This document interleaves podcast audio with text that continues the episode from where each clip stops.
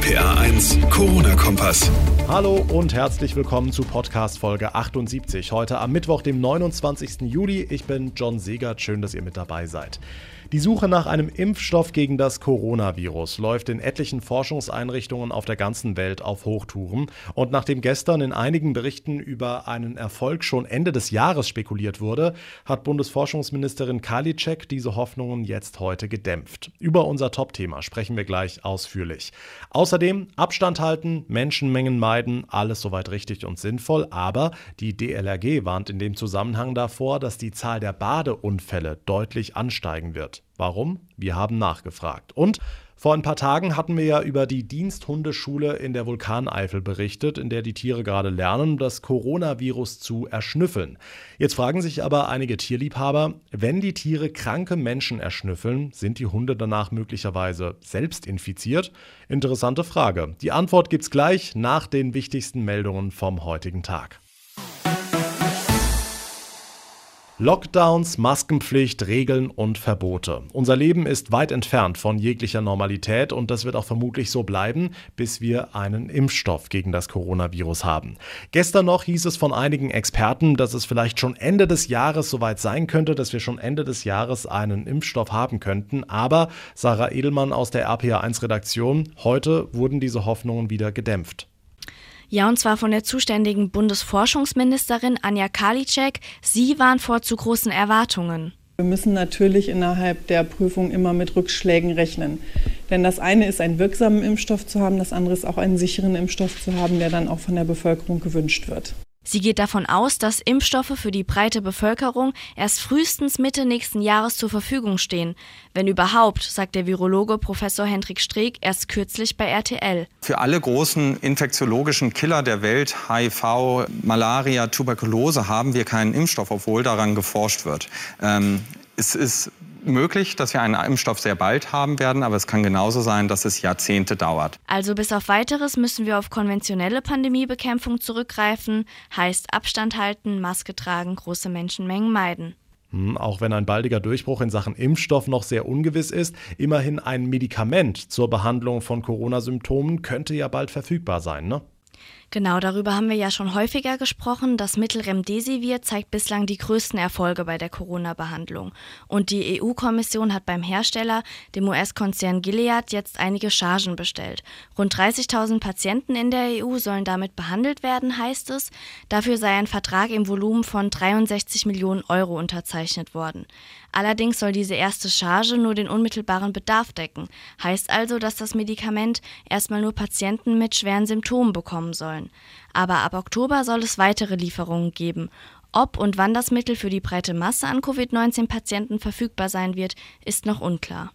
Die Infos von Sarah Edelmann, vielen Dank. Und sie hat's gesagt, bis auf Weiteres, also Abstand halten und Menschenmengen meiden. Aber das hat Folgen, die man vielleicht so im ersten Moment gar nicht auf dem Schirm hat, nämlich die Zahl der Badeunfälle wird nach Einschätzung der DLRG deutlich ansteigen. RPA1-Reporter Michel Setz, warum?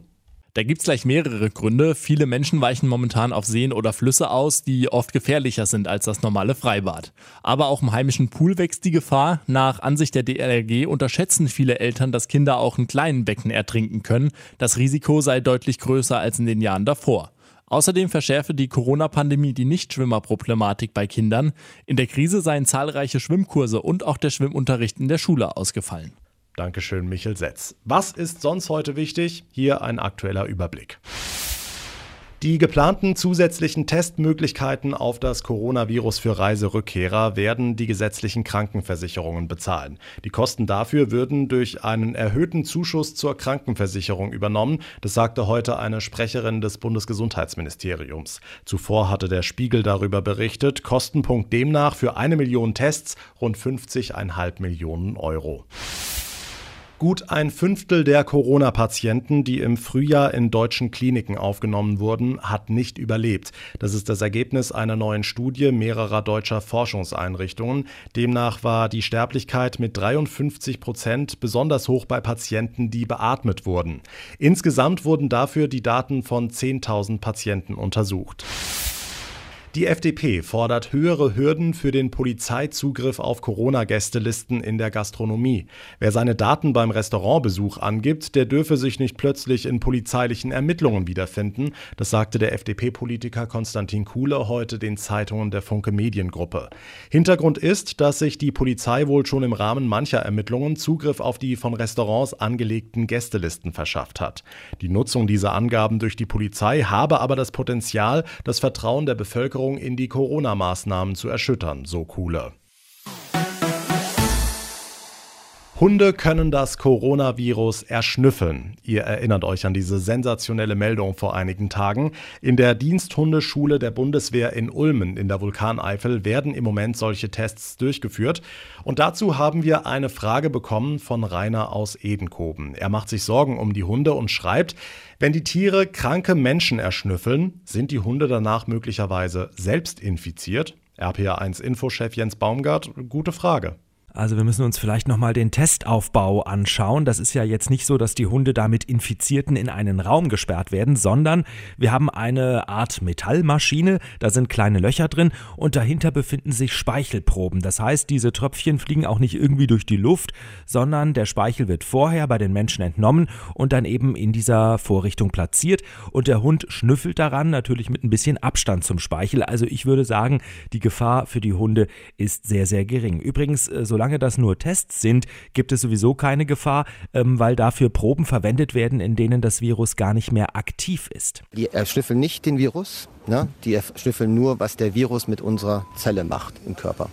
Das sind Stoffwechselprodukte, sogenannte VOX. Professor Holger Volk war das. Er betreut das Hundeprojekt in Ulmen. Die Wissenschaftler sind jedenfalls sehr optimistisch, dass diese Hunde bald draußen am Flughafen oder wo auch immer eingesetzt werden, ne?